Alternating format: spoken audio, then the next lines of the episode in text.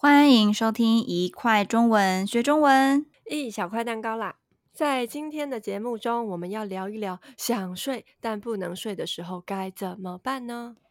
噔噔噔噔，在今天的节目开始之前，有件事情想要跟大家说说。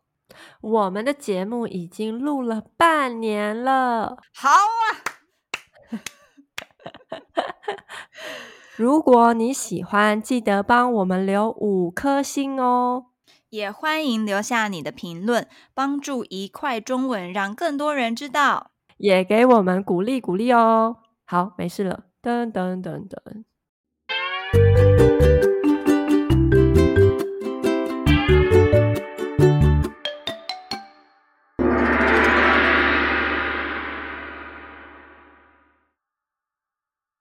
阿土，我最近真的好疲劳，每天回家都还要加班，周末我也会特别留一天来做工作的事。天哪，虽然我最近也很忙，但好像没有你这么夸张。为什么要加这么多班？是因为你动作很慢吗？还是事情真的太多了？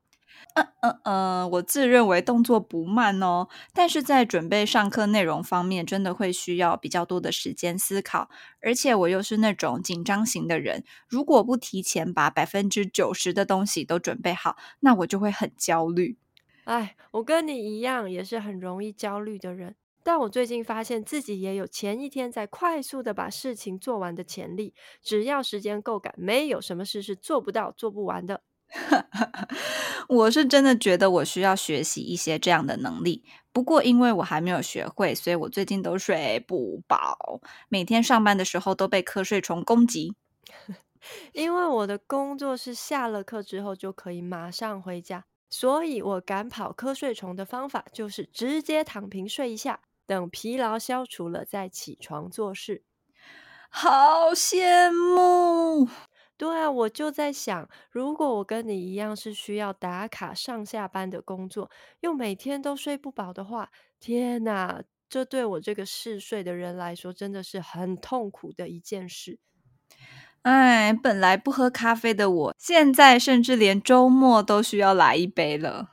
我这里有朋友送的薄荷棒，就是那种靠近鼻子闻一下，会马上提神的东西，你要不要？我高中的时候都会放一支在我的铅笔盒里，你知道吗？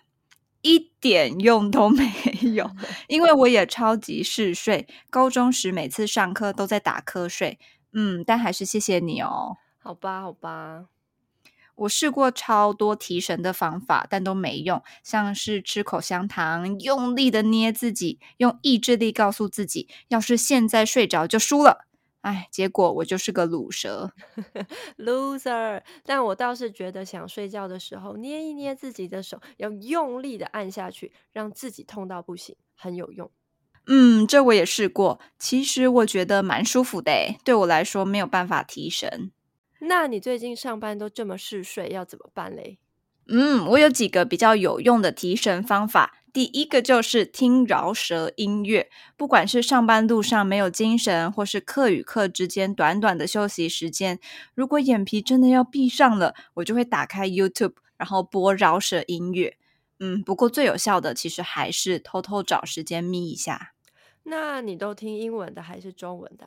都会，但很多时候我听中文的比较多，因为我会在心中跟着念，然后头偷偷的一起跟着节奏点。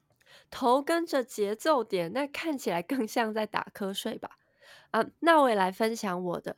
之前如果在外面很想睡，却没办法找地方眯一下，我会开始想别的事情，可能是呃晚餐要吃什么，以后未来的家要怎么布置，如果我要写一本小说，故事要写什么，等等等。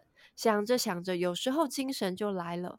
哦，我最近试着在想打瞌睡的时候，想一块中文下一集要录什么样的内容嘞？有一次好像还真的醒来了。哦，我觉得这个方法很不错，你以后多用用啊。